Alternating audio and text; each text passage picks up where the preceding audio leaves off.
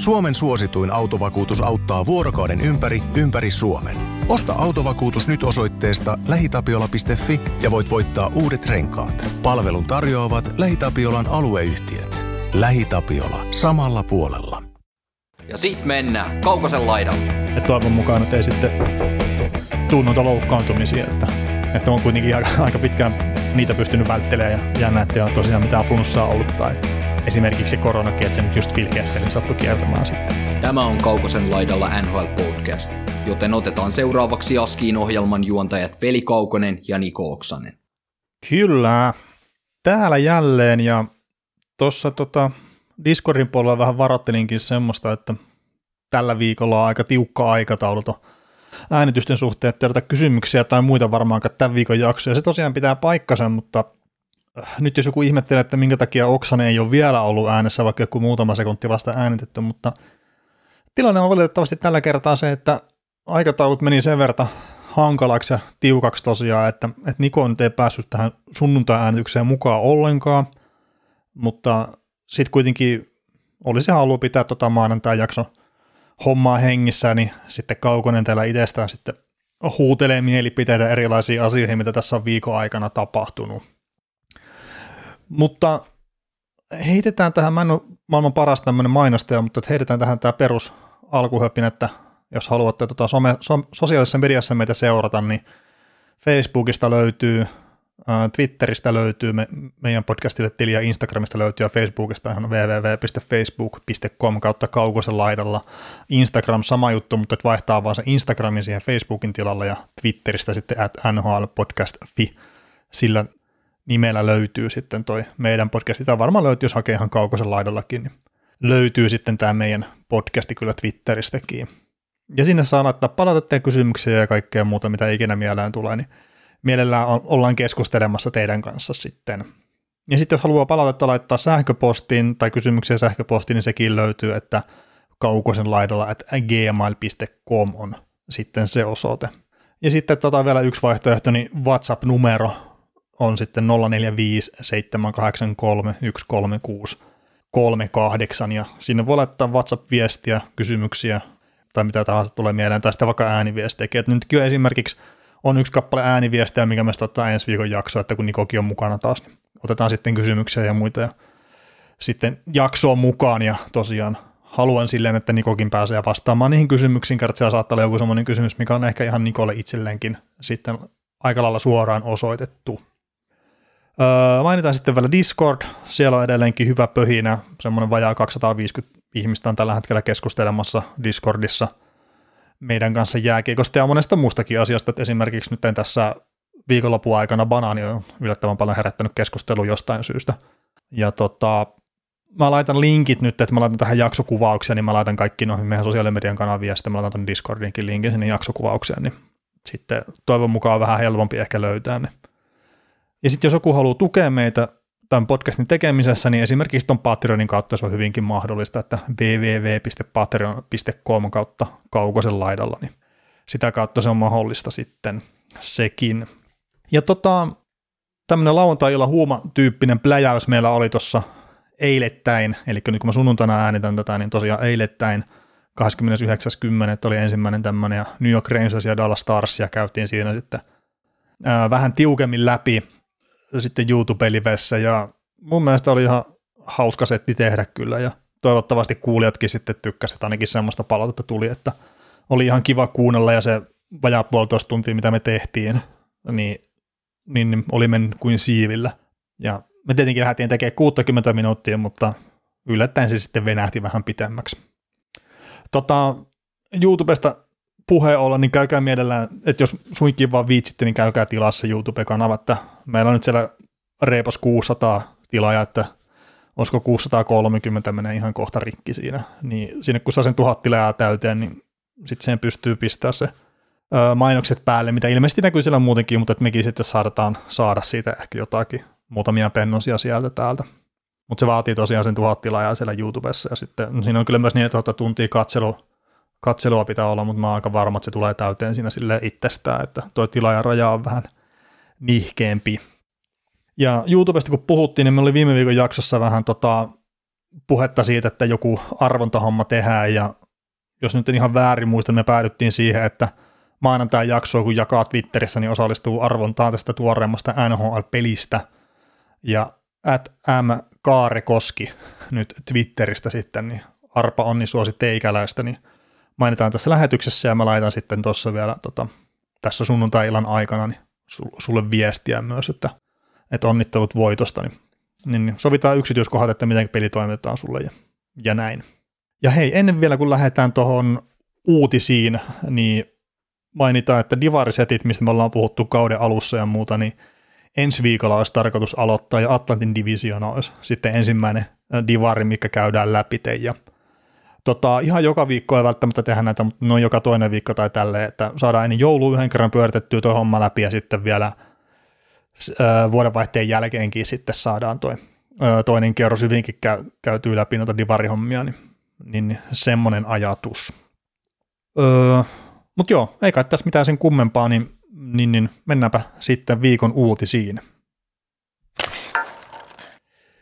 Ja tota viikon uutisia tai tapahtumia mitä tahansa, niin meillä oli tosiaan ajatus silleen, että me puhutaan Vancouver Canucksista nyt vähän enemmän, ja se olisi ollut keskustelun kautta hirveän paljon mukavampi käydä, mutta kerta Niko nyt ei ole tässä, niin mä kerron omia ajatuksia sitten Vancouver Canucksista, ja no siellä joukkue tietenkin nyt voittanut kaksi viimeisintä peliä tässä, kun sunnuntaina äänittäin, no nyt ihan sata varma, että pelaako sunnuntaina Vancouver Canucks, mutta sillä ei ole loppupeleissä mitään merkitystä, kertaa mm, mä ehkä haluan maalaa vähän pitemmältä aikavälillä tästä kuvaa Vancouver Canucksista, kun pelkästään nyt tämä kuluva kausi, mikä on alkanut vähän nihkeästi.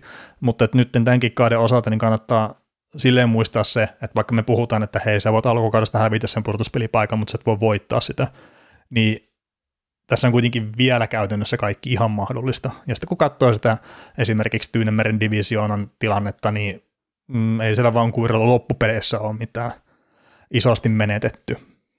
Mutta tota... Vancouver Canucksista, että sille jos vähän ää, pitemmällä tähtäimellä lähtee maalailemaan tätä hommaa, niin, niin, niin mulla henkilökohtaisesti se lähtee Sedinien viimeisestä kaudesta aika lailla. Että kaksituhattaseitsemäntoista kaksituhattakahdeksantoista kaudesta, niin sieltä se oikeastaan lähtee, mitä mä lähden itse maalailemaan, ja ehkä enemmänkin sen takia, että about samoihin aikoihin, kun Sedinit pisti hokkerit naulaan, niin Trevor Trevor Linden lähti sitten seurasta, ja siinä oli vähän semmoinen puhe, että Linden olisi halunnut lähteä rakentamaan joukkuetta aika lailla uudestaan, tai jonkunnäköinen riipildi riituli ihan, sanokaa mitä sanotte, että mikä se termi onkaan, mutta että se oli se Lindenin ajatus, että, että joukkue ei ole menestymässä nyt, eikä oikeastaan välttämättä lähiaikoinakaan, ja se on toisaalta ihan ymmärrettävä, että kaksituhattaneljätoista kaksituhattaviisitoista ne on ekalla kierroksella hävinnyt silloin pudotuspeleissä, ja sitten ne ei ollut päässyt pudotuspeleihin sen jälkeen enää tuossa Sedinin aikakaudella. Ja itse asiassa tässä nyt ottaa kokonaisuudessakin, niin kuplapudotuspeleissähän Vancouver Canucks on ollut mukana ja hävinnyt toisella kierroksella sitten, mutta et muuten neljätoista viisitoista kauden jälkeen niin nämähän ei ole ollut pudotuspeleissä mukana ollenkaan. Ja se ajatus, mikä mulla on tästä sitten just Vancouver Canucksista, että kun Lindén lähti ja se ei saanut sitä vastakaikua sille Reapit-ajatukselle, niin on, on sitten se, että olisiko tämä omistaja Francesco Aquilini sitten jollain tavalla ollut siinä mukana, tai siis on väkisikin ollut, mutta et ylipäätään, että se ei ollut valmis lähteä rebuildiin siinä kohtaa, eikä se ollut valmis lähteä siihen myöhemminkään, koska pitää, tai koska hän haluaa voittaa, että hän jotenkin ei osta sitä ajatusta, että lähdetään rakentamaan joukkuetta pohjalta uudestaan. Niin tämä on se mun ajatus siitä, että, että minkä takia Vancouver Canucks ei lähtenyt sitten esimerkiksi sen jälkeen, kun Sedinit lopetti, niin ne ei lähtenyt tekemään sitten rebuildia. No okei, kaksituhattaseitsemäntoista kaksituhattakahdeksantoista oli Sedinien viimeinen kausi. Vancouver Canucksin onneksi joukkueeseen tuli kaksituhattakahdeksantoista kaksituhattayhdeksäntoista kaudella tämmöinen kaveri kuin Elias Pettersson. Et voittaa vuoden tulokaspalkinnon, puhutaan siitä, että Elias Pettersson on muuttanut aikajana, millä Vancouver Canucks pelaa tällä hetkellä, kerta se on ollut käänteentekevä pelaaja ja kaikkea. Mä oon itsekin ollut siinä keskustelussa mukana, mä muistan sen varsin hyvin, mutta joukkueen saldo kolmekymmentäviisi voittoa, kolmekymmentäkuusi tappioa, varsinaisella peliajalla yksitoista tappioa sitten varsinaisen peliajan jälkeen, kahdeksankymmentäyksi pistettä, Tyynemeren divisioona viides, koko N H L:ssä siellä kaksikymmentäkolme. Eihän se huuda sitä, että tämä joukkue on menestymässä ihan heti. No, eipä sillä ole mitään väliä. Jim Benning hommaa J T. Millerin joukkueeseen kesäkuussa kaksituhattayhdeksäntoista. Ne maksaa J T. Milleristä Sitten tota, Marek Masanekin kolmoskierroksen varauksia ykköskierroksen ehdollisen varausvuoron kesälle kaksituhattakaksikymmentä. Ja toi kolmas kierros oli kesällä kaksituhattayhdeksäntoista. Ja toi kaksituhattakaksikymmentä ykköskierroksen varausvuoro, mikä meni Tampaan sitten tuossa kaupassa, niin sehän on silleen merkittävää, että Tampa hankki sillä Blake Coleman sitten myöhemmin, ja ne voitti kaksi Stanley Cupia Blake Colemanin kanssa, ja sitten Devilsin, mikä meni tuon varausvuoron, sitten taas varasi Sakir Muhakmadulinin sillä kyseisellä varausvuorolla. Mutta kuitenkin J T. Miller Vancouver Canucksiin, ykköskierros, kolmoskierros ja Marek Masanek menee siinä. Mä oon puhunut tästä monta kertaa itse, että mä en ole tykännyt sitä kaupasta kertaa. Vancouver Canucks ei ole ollut missään silloin, kun on tehnyt tämän pelaajakaupan. Niillä ei ollut mitään tarvetta tehdä sitä pelaajakauppaa. Ja Vancouver Canucks, kun Tampa Bay Lightning oli ongelmissa palkkojensa kanssa, minkä takia niillä olisi var- varmasti kelvannut vähäisempikin, tai ne on joutunut ottamaan vähäisemmäksi, kukaan muu ei tarvinnut enempää, niin se, että sä pistät ykköskierroksen varausvuoron eteenpäin siitä, että sä saat J T. Millerin, mikä on eittämättä ollut hyvä pelaaja tuolle joukkueelle. Ainakin jos katsoo puhtaasti pisteitä, ei siinä. Mutta että missä joukkue on sillä kohtaa, kun se hankkii J T. Millerin? Se ei ollut lähelläkään pudotuspelejä. kahdeksankymmentäyksi pistettä edellisellä kaudella kerännyt. Niin se ei ollut lähelläkään pudotuspelejä. Mutta kuitenkin uskotaan joukkueeseen, hankitaan J T. Miller ja toivotaan parasta. No, mennään hetki eteenpäin kesäkuulta, mennään heinäkuun ensimmäiseen päivään. Sitten Jim Benning tekee Tyler Myersin kanssa viiden vuoden sopimuksen kuuden miljoonan cap hitillä. Ja taas kerran ollaan se, että mitä hittoa tämä joukkue tekee. Että Tyler Myers on ihan ok puolustaja, mutta sun ei tarvii maksaa Tyler Myersille kuutta miljoonaa. Tai jos tarvii, niin sitä aina jonkun toisen joukkueen tehdä se sopimus pelaajan kanssa. Että tuossa on kaksi semmoista juttua, mitä mä, mä en silleen itse henkilökohtaisesti ymmärrä. Että on J T. Miller ja Tyler Myers. Että pistetään paljon rahaa kiinni ja annetaan tulevaisuutta pois, vaikka joukkue ei ole muuten vielä riittävän pitkällä sen oman rakentamisensa kanssa. Ja tosiaan kun muistetaan ne sedinit, mitkä ovat aika isoja pelaajia tuossa seurahistoriassa, niin niiden kanssa viimeiset kaudet niin ei menty pudotuspeleihin. Ja nyt sitten Petterssonin kanssa, niin ei se näyttänyt hirveän paljon paremmalta, vaikka Pettersson olikin todella hyvä pelaaja ja on ollut todella hyvä pelaaja ja tulee olemaan todella hyvä pelaaja. Mutta että se muu joukkue siinä ympärillä, niin mun näkemyksen mukaan ei valmis. No, helmikuussa kaksituhattakaksikymmentä, eli sen siirtotakaraja huitteilla, ennen kuin kausi menee kesken, niin Jim Benning hommaa sitten vielä Tyler Toffolin joukkueeseen. Et maksaa sitä kakkoskierroksen varauksia, neloskierroksen varauksia, Tyler Maddenin ja sitten Tim Sallerin. Öö, Toffoli pelasi about piste per pelitahilla, vaikka jopa ylikin sen muutaman pelin, mitä, kymmenkunta peliä, mitäkin ne kerkesi tullakkaan sitten, ennen kuin korona sulki kauden. Sitten se kuplapudotuspeleissä ei ollut tehollisesti ihan niin hyvä, mutta hän itse puhui jossain haastattelussa, että hän loukkaantui siinä kuplapudotuspelien aikaan. Mutta se, mikä ehkä tästä tekee kaikkein mielenkiintoisimman, niin Tyler Toffoli, niin se sitten teki Montrealin sopimuksen kauden jälkeen sitten syksyllä, kun aikanaan nämä oli nämä free agent signingsit ja muut, niin se teki Montreal Canadiensin teki sopimuksen seitsemäntoista miljoonaa neljä vuotta, eli neljä pilkku kaksikymmentäviisi cap-hitti, ja toi on semmoinen cap-hitti Tyler Toffolista, että kaiken järjen mukaan Vancouver Canucksin olisi pitänyt pystyä mätsäämään se, mutta nehän ei ikinä antanut edes minkäännäköistä tarjosta Tyler Toffolille, ainakaan hänen omien saneensa mukaan. Ja silleen, jos en ihan väärin muista sitä tilannetta, niin Vancouver Canucksilla yksinkertaisesti on ollut palkkatilaa oikein siinä, että ne vaan omaa taitamattomuuttaan tai vitkuttelua tai mitä tahansa, niin ne menetti sen mahdollisuuden Tyler Toffolin kanssa.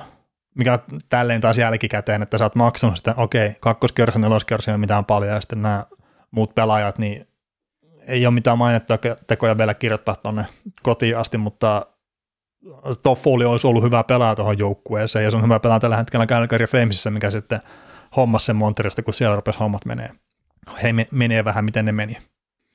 No mutta kuplapudotuspelit, että siellähän kaksituhattayhdeksäntoista kaksituhattakaksikymmentä kaudella, niin ö, tosiaan tämä karsintakierros, mikä nyt onkaan, niin Minnesota Wildia vastaan kolme yksi voitto, sitten ensimmäisellä kierroksella vaan tuosta Saint Louis Bluesista neljä kaksi voitto, ja sitten kolmas kierros, niin Vegas Golden Knightsia vastaan meni seiska peli, ja neljä kolme hävisivät sitten tosiaan ö, Vegasille ton sarjan, niin Greg Wyszynski heitti ihan silleen mielenkiintoisen pointin siinä, että, että antoiko toi kuplapudotuspelien menestyminen sitten väärän kuvan joukkueen johdolle siitä, että ne on nyt menestysikkunassa. Että siellä tuli tosiaan menestystä ja yllättävän paljonkin, ja sitten ne pisti tosi ahtaalle kuitenkin sen Vegasinkin siinä omassa sarjassaan. Tosiaan, jos taas mä en ihan väärin muista pelejä, niin siellä kyllä maalivahdit piti Vancouver Canucksia peleissä pääosin mukaan, että kyllä Vegas oli se paljon mm, kiekollisesti parempi joukkue, ainakin siinä viimeisessä sarjassa. En nyt muista ihan sata, sata varmasti, että miten se meni plussia vastaan sitten, tai aiemmin minne sataa vastaan. Mutta kuitenkin muutenkin mulla on semmoinen mielikuva itselläni Vancouver Canucksista, ja mitä mä oon tainnut sanoa johonkin, jossain kohtaa podcastissakin, että Vancouver Canucks ei ole pelannut hirveän hyvää jääkiekkoa Travis Greenin alaisuudessa, mutta että maalivahdit, ekana Markström ja nyt Demko, niin ne on kannatellut sitä joukkuetta, ja ne on saanut näyttää sen paljon paremmalta sen tilaston kuin mitä se on, olisi ehkä pitänyt olla. Ja se, se on tosiaan ollut vähän ongelmallinen juttu. Ja etenkin tuolla kuplassakin sitten, että ne voittaa pari kierrosta, tai no niin, yksittäisen kierroksen, oikeita pudotuspeleistä sen karsintakierroksen, mutta että ne voittaa sen, ja sitten sielläkin, että jos se on se maalivahtipelin ansiosta jollain tasolla edes, niin se antaa valheellisen kuvan siitä joukkueen suoritustasosta kokonaisuutena, tai ainakin näin mä itse väittäisin. Että kyllä, kyllä Vancouver Canucks, niin musta tuntuu, että ne on jotenkin tulkinut väärin sitä omaa tilannettaan, että et ei nyt pelkästään tuonne kuplaan asti, vaan jo ennen sitäkin, ja sitten vielä senkin jälkeen.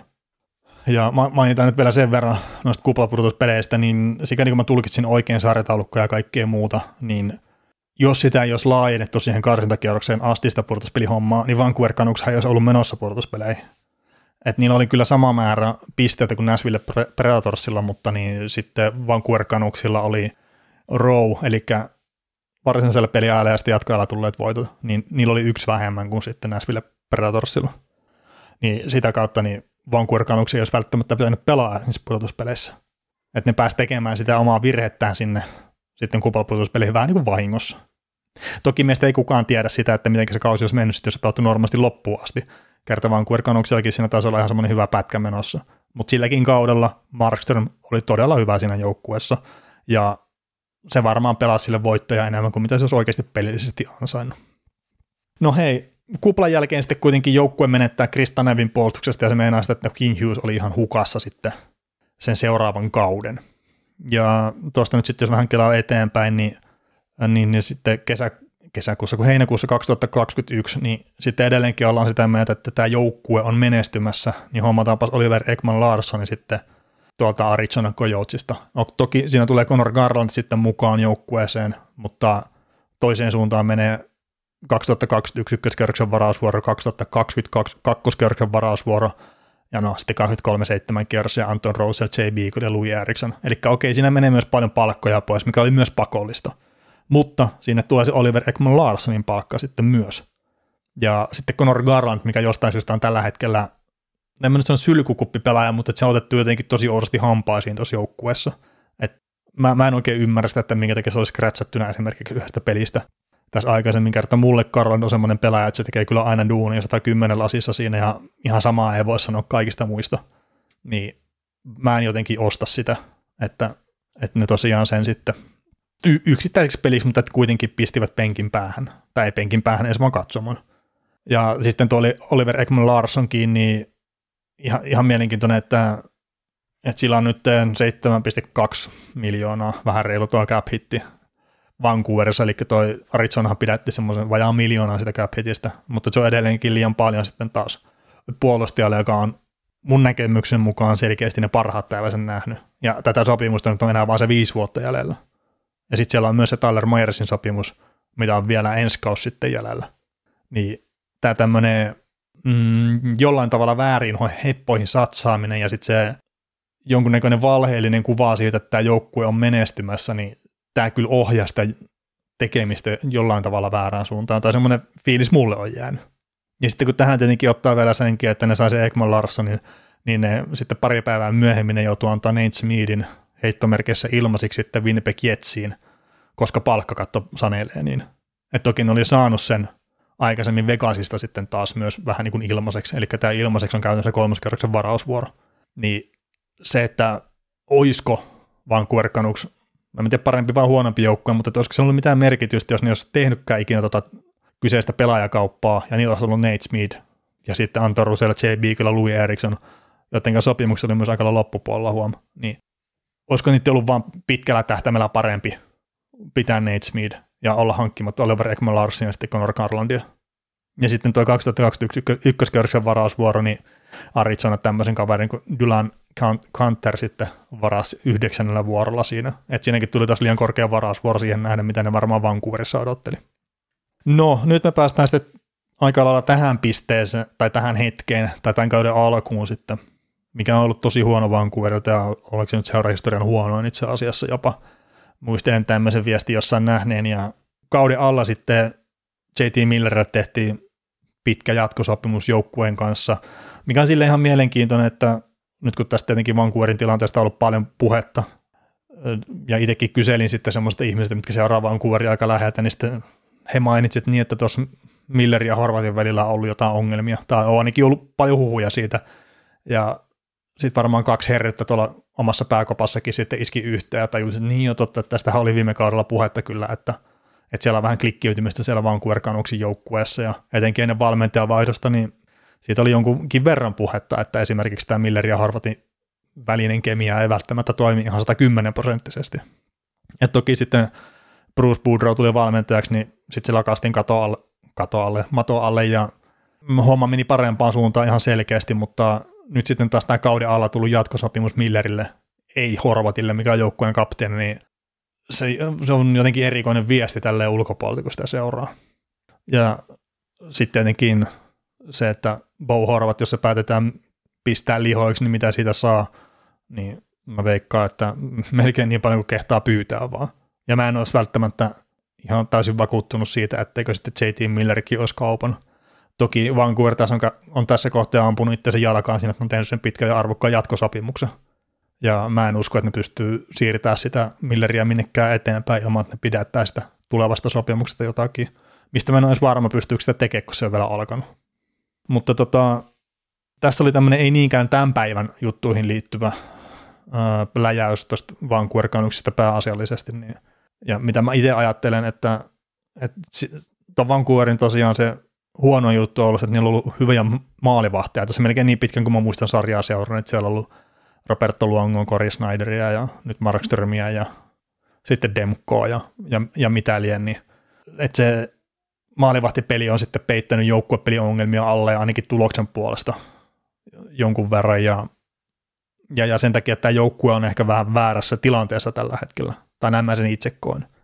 Ja sitten tietenkin tämä, että jos katsoo vielä tämän hetkistä tota, loukkaantumistilannetta, niin Quinn Hughes, no siitä oli juttu, että se on week to week sivussa, mutta sitten Alvin on tosiaan muutama päivä sitten antanut kommentti, että on day to day setissä ja Brock Bowser ihan sama, että day to day, mutta sitten Curtis Lazar olisi kolmesta neljään viikkoa ää, sitten, sitten tota sivussa. Mutta tuo, että Quinn Hughes ei pelaa tuossa joukkueessa, niin se alleviivaa sitä, että miten huono tuo joukkueen puolustus on sitten auttaa hyökkäyspeliä millään tavalla Quinn Hughesin ulkopuolella. Että käytännössä pelin avaamiskyky puuttuu melkein kokonaan sitä joukkueesta sitten, kun Quinn Hughes on poissa. Ja sama ylivoima näyttää jotenkin todella paljon erilaiselta, kun Quinn Hughes on poissa. Että siinä on hyökkäyssuuntaan yksi N H L parhaita puolustajia ja ehkä just avaussyötä tai syöttöpelaaminen ylipäätään, niin yksi N H L parasta kyllä puolustuspäästä, mitä löytyy. Että ongelmia on kyllä siellä puolustuspäässä ja se, että esimerkiksi Kristanev, kun lähti pois, että Quinn Hughes oli se yhden kauden ihan hukassa, niin se kertoo siitä, että hän ei ole vielä valmis pelaamaan tietenkään millään tavalla. Että tietenkin Lukskenin kanssa se homma nyt toimii sitten jo viime kaudella hyvin ja toivottavasti Hughes pääsee nopeasti takaisin pelaamaan ja sitä kautta auttaa joukkuettaan kertaan. Ei tässä nyt ole sitten kuitenkaan vielä loppupeleissä mitään menetetty, jos vaan tämä nyt lähtee rullaamaan oikeaan suuntaan. Mutta joo, hei, tässä yllättävän pitkä Vancouver-setti tälleen ihan itsekin puhuttuna, mutta että toivottavasti sitten jotain kiinnittää, ei ole niin helppoa tehdä tälleen itsestään, kun sitten keskustella jonkun toisen kanssa. Mutta hei, mennään muihin asioihin ja mainitaan tämmöinen uh, uutinen Boston Bruinsista kuin, että Brad Marchand on palannut peleihin. Ja uh, kaksi plus yksi tehot mun mielestä teki siihen ekaan peliin sitten vielä, niin sehän oli semmoinen ihan hyvä debyytti sitten uh, Marchandilla tähän, tähän N H L-kauteen ja noin kuukauden verran aikaisemmin palasi sitten uh, loukkaantumisesta peleihin kuin mitä alun perin piti, että, että aika paljon nopeammin. Ja siellähän on sitten vielä tuo Charlie McAvoy on sivussa yhdeksän pilkku viisi miljoonan cap-hitillään, ja tuossa kun mä ynnäilin lukemia, lukemia, niin tuo Charlie McAvoy ei välttämättä ihan mahtuisi tonne. Että niillä on kahdeksan pilkku yksi miljoonaa on tällä hetkellä cap spacea tuolla Boston Bruinsilla, ja sitten tosiaan yhdeksän pilkku viisi miljoonaa McAvoyn toi palkka, niin se ei tosiaan ihan suorilta mahtuisi välttämättä tuohon joukkueeseen, että varmaan Boston Bruins joutuu tekemään jotain ää, tota pelaajakauppaa sitten ennen kuin Charlie McAvoy saadaan aktivoitua joukkueeseen. Ja toki hän on pitkäaikaisloukkaantunut listalla, että se ei ole se aika muutenkaan vielä tullut täyteen hänellä, mutta, mutta sekin kyllä tuossa, onko se kymmenkunta peliä tai sitten kolmekymmentä päivää, niin sekin kyllä tulisi nopeasti täyteen, mutta veikkaan tosiaan itse sitä, että Boston Bruins tekee jotain pientä, pientä kauppaa sitten tuossa ennen kuin Charlie McAvoy pääsee takaisin peleihin. Mutta tota Brad Marchand, mä en itse nähnyt sitä, tai en katsonut sitä kyseistä peliä, missä hän teki comebackin, mutta tosiaan tuo Boston Bruins, mä oon itse asiassa muutaman pelin sitä katsonut, ja se on ollut todella hyvä joukkue. Ja se, että ne saa Marchandin takaisin, niin se on parempi joukkue, ja sitten kun saa McAvoyn takaisin, niin se on vielä parempi joukkue, ja no tuossa David Krejci nyt taas tipahtaa Detroitia vastaan pois ää, ylävartalovamman takia, mutta tota, mä väittäisin, että Boston nyt, jos ei ihan mitään ihmeellistä kyykäisystä tuu, niin se on tuosta idän puolelta yksi semmoinen varten otettava suosikki nyt tässä, ainakin runkosarjan alkupuolella, että se on ollut niin vakuuttavaa ja hyvää se pelaaminen. Sitten tuolla Boston Bruinsilla. Ja David Krejci, niin se ei ole, se ei ole mikään kehärakki, että se, se, se on ollut kyllä ihan, ihan hyvä pelaaja. Ja sitten tota, Phil Kessel rikkoi tuon teräsmiesennätyksen, että yhdeksänsataayhdeksänkymmentä peliä putkeen nyt on tota, sitten Kesselin toi, toi ennätys, tai se oli silloin, kun se meni tuon Keith Yandlin ohi, että nyt on yhdeksänsataayhdeksänkymmentäyksi peliä putkeen tässä äänittäessä Kesselillä pelattuna, ja, ja tuosta jos nyt katsoo, että seuraavana aktiivina on Brent Burns kuusisataakahdeksankymmentäseitsemän peliä, ja sitten Johnny Kurro taas reilu kolmesataa peliä, niin tämä on ainakin semmoinen ennätys, että kestää hetken aikaa. Ja aktiivipelaajista niin Andrew Coquelin oli kahdeksansataakolmekymmentä peliä, ja sehän päättyi toi hänen putkensa sitten pelikieltoon, mikä tuli aikanaan, mistä oli vähän eri mieltä kyllä silloin, kun se tuli, mutta ei mennä siihen. Mutta tota, Phil Kessillä tosiaan yhdeksänsataayhdeksänkymmentä matsia otti yksinäisen piikkipaikan tuossa teräsmiestilastossa, ja teki myös maalin numero neljäsataa siinä kyseisessä pelissä, ja ihan kiva nähdä kyllä, että Kessilläkin on, että pikkasen tuli jopa pisteitä tässä ää, sitten ihan muutamien ensimmäisten pelien jälkeen, sillä se mitä mä itse Vegasin pelejä katsonut, niin Phil Kessel on ollut hyvä niissä kaikissa, ja se on lähes ilmanen silleen heittomerkeissä, ilmanen pelejä Vegasille, niin se, että pelaako se kakkosketjussa tai kolmosketjussa, niin se kyllä tuo sitä arvoa siihen joukkueelle ihan huiman paljon, ja itse väittäisin kyllä, että tuhat peliä menee poikki ihan, ihan heittämällä kyllä Kesselillä, että, että toivon mukaan, että ei sitten tule noita loukkaantumisia, että, että on kuitenkin aika, aika pitkään niitä pystynyt välttelemään, ja jännä, että ei ole tosiaan mitään flunssaa ollut, tai esimerkiksi se koronakin, että se nyt just Phil Kesselin sattui kiertämään sitten. Mutta huikea ennätys, öö, huikea pelaaja silleen, että on ihan varmaan sata kymmenen prosenttisesti oman tien kulkija, niin pakko arvostaa sitä, että on saanut paljon paskaa niskaansa, etenkin silloin kun pelasi Torontossa, kun ei pystynyt yksinään viemään sitä Torontoa eteenpäin, mutta käykää ihan huvikseen katsoa niitä joukkueita, missä Kessel on pelannut silloin siellä Toronton aikana, niin ei siellä ole ihan hirveästi tulitukea ollut. Ja sitten kaksi Stanley Cupia tosiaan Pittsburghissa, ja se taisi olla se jälkimmäinen Stanley Cup-rani, mistä sen olisi pitänyt voittaa sitten Conn Smythe. En nyt, nyt en ole sata varma, mutta kumpi on niin sitten se ensimmäinen tai jälkimmäinen niin oli se, että mistä Kesseli olisi pitänyt voittaa. Conn Smythe, että oli kyllä ihan selkeästi pudotuspelien paras pelaaja. Ja oli huikea, kun pääsi pelaamaan siinä tosiaan kolmosketjussa sitten vähän varjoista iskee Pittsburghissa. Niin, niin oli, oli todella hyvä ketju kyllä se H B K. Mutta tota, hypätään eteenpäin sitten Phil Kesselistä ja Ottava Senatorsiin, ja sieltä tota sitten tämmöinen vähän ikävämpi uutinen, että Josh Norrisin kaus saattaa jopa olla ohi. Et loukkas olkapäätä, ja hänellä on mun muistaakseni ollut aikaisemminkin olkapääongelmia urallaan, mutta nyt ei pitäisi ilmeisesti olla sama vamma kuitenkaan kyseessä. Mutta siis ainakin kolme kuukautta on sivussa, ja tosiaan, että onko sitten koko kaus taputeltu, niin no se jää nähtäväksi, se varmaan tarkentuu tässä lähiviikkojen aikana, mutta että kolme kuukautta on minimissään sivussa. Ja sitten jos on kolme kuukautta nyt tästä eteenpäin sivussa, niin kyllä se sitten vielä pystyy peleille palaamaan, mutta varmaan sen leikkauksen jälkeen sitten niin on parempi tieto siitä, että minkä verran aikaa kestää se kuntoutus siinä. Mutta tota, Ottavan kohdalta, jos silleen ottaa, mm, no ei se nyt ole positiivinen uutinen mitenkään, mutta että Shane Pinto, se on ollut tosi hyvä alkukaudesta ja nyt tietenkin tuo Norrisin valitettava loukkaantuminen, niin se tuo hänelle lisää roolia. Ja hänellä oli itsellään viime kausi meni pipariksi loukkaantumisen takia ja nyt on sitten kahdeksaan peliin pystynyt tekemään tehot kuusi plus yksi, eli seitsemän pistettä. Ja on ollut todella pirteä ilmestys kyllä tuossa Ottava porukassa ja on myös yksi musta hevonen sinne, tai en tiedä musta hevonen, mutta että todella hyvä, hyvä heppa tuonne ruukikisaan, että on kuitenkin kaksikymmentäkaksivuotias ja, ja näin, niin mulla ei ole mitään syytä silleen välttämättä uskoa, että toi isosti lähtee hyytyy toi homma Pintolla. Että ei nyt välttämättä tee tuossa jokaisen kahdeksaan pelin kuutta maalia ja seitsemää pistettä, mutta että viisikymmentä kuusikymmentä pistettä ihan hyvin muista haarukassa Pintolla, että on kuitenkin lahjakas pelaaja ja nyt saa sitä roolia sitten vähän enemmän tuossa Ottavan joukkueessa.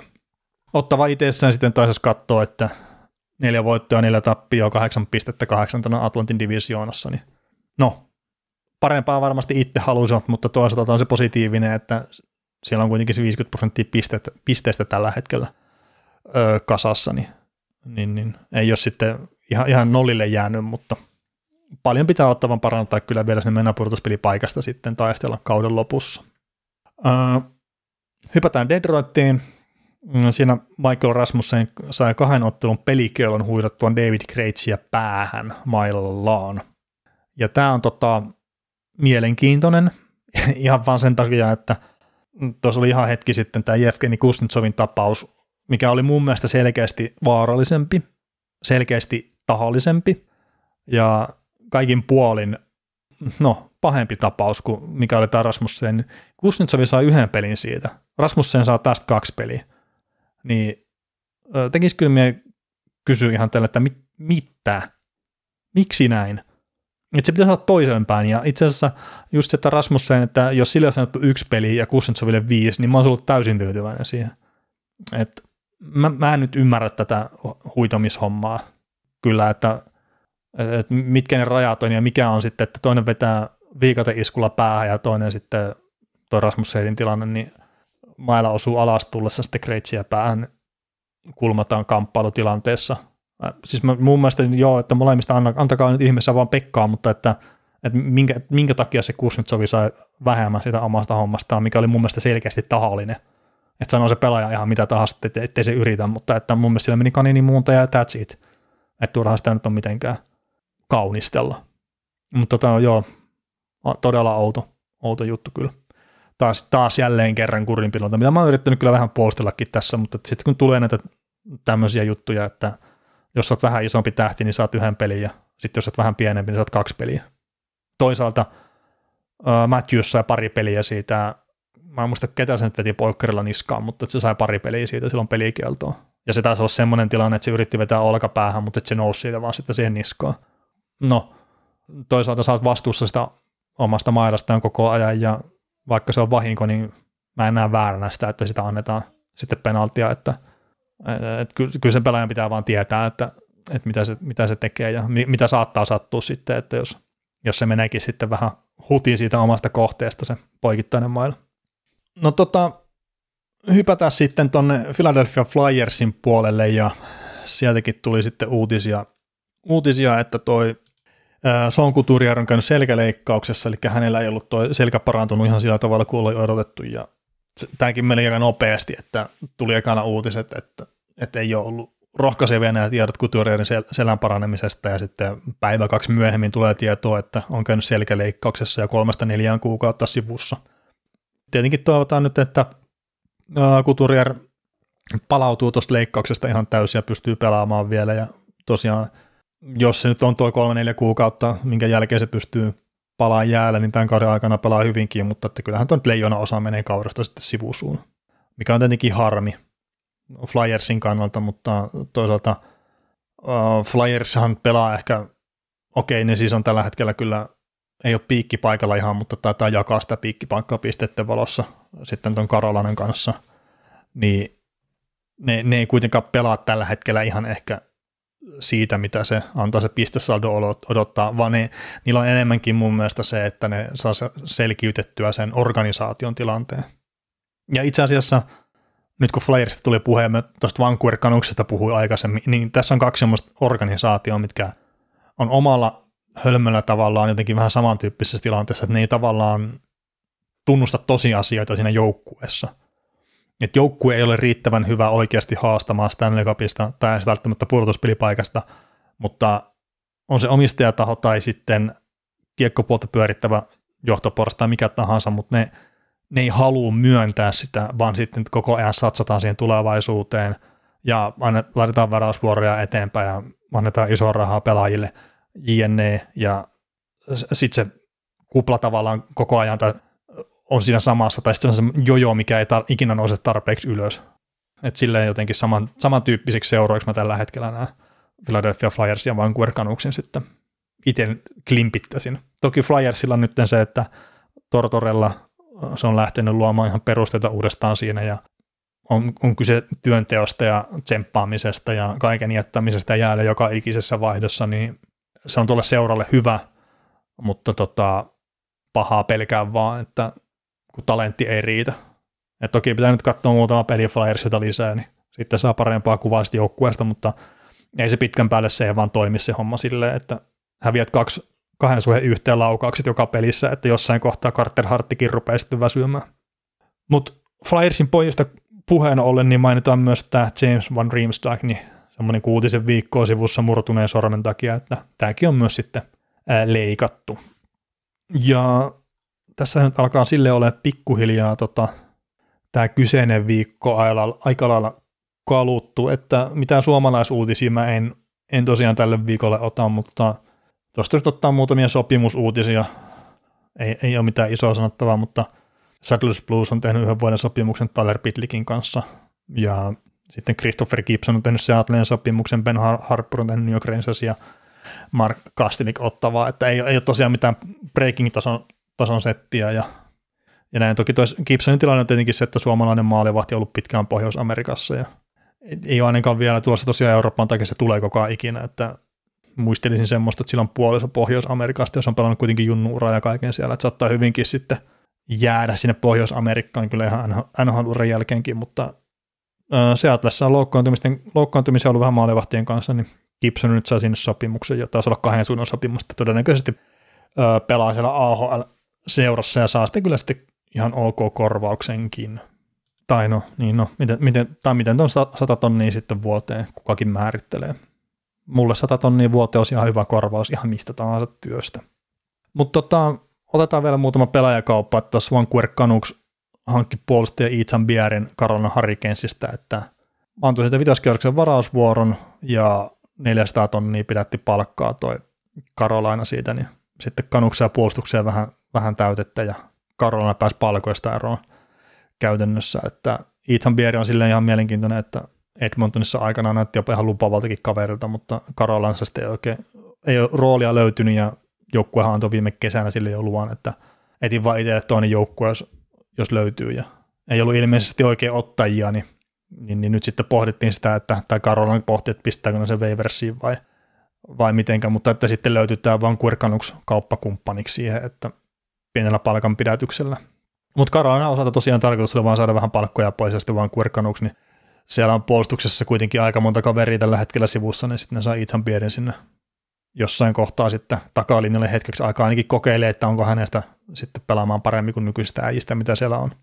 Mutta sen, mitä näitä edistyneitä tilasta ja muita katsellut Ethan Bieristä, niin pitäisi olla ihan semmoinen pätevä kiekollinen puolustaja, mutta joku sitä puuttuu sitä pelaamisesta sitten vaan yksinkertaisesti, että ei ole saanut luottoa ainakaan sitten Karolan suunnasta, se, silleen tuon kentälle asti oikein.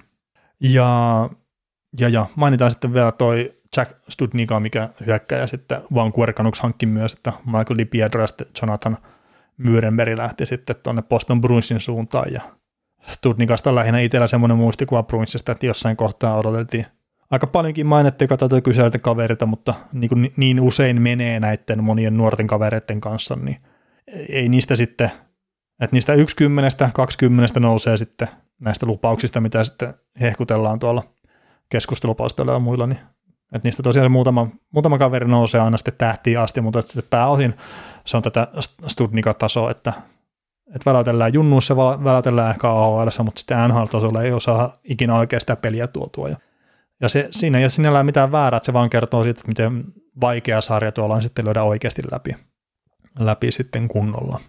Mutta hei, mä rupean kiittelemään tästä maanantain osalta tästä omasta monologista. Tämä tuntuu taas jotenkin todella hankalalta tehdä. Kerta tämä rakenne on hirveän erilainen. Mun olisi pitänyt tehdä erityyppinen pohjatyö tähän kuin mitä tässä nyt oli tehtynä. Että näitä pystyy tekemään näitä jaksoja itsekin, mutta kun sä tosiaan on tottunut siihen, että tekee jonkun toisen kanssa ja se kaikki alustava duuni tehdään silleen, että siinä on kaveri mukana ja pystyy heittämään pallon välillä silleen ja kaikkea muuta, niin tämä tuntuu nyt taas tälleen jonkunlaisen tauon jälkeen todella hankalalta, mutta että toivottavasti nautitte edes jollain tasolla. Tai jos ei mitään muuta, niin toivottavasti joku saa edes unen päästä kiinni tätä jaksoa kuunnellessa. Mutta hei, mä kiitän nyt tästä maanantain osalta ja sitten ensi viikolla niin Oksanen on taas mukana remmissä, niin saadaan sitten ihan keskusteluakin aikaa. Kuuntelit näköjään sitten ihan loppuun asti. Veli ja Niko kiittää. Ensi kerralla jatketaan. Kaukosen laidalla podcast. Yksi pieni juttu keikkuu Ikean myyntitilastojen kärjessä vuodesta toiseen. Se on Ikeaa parhaimmillaan, sillä se antaa tilaisuuden nauttia hyvästä designista edullisesti.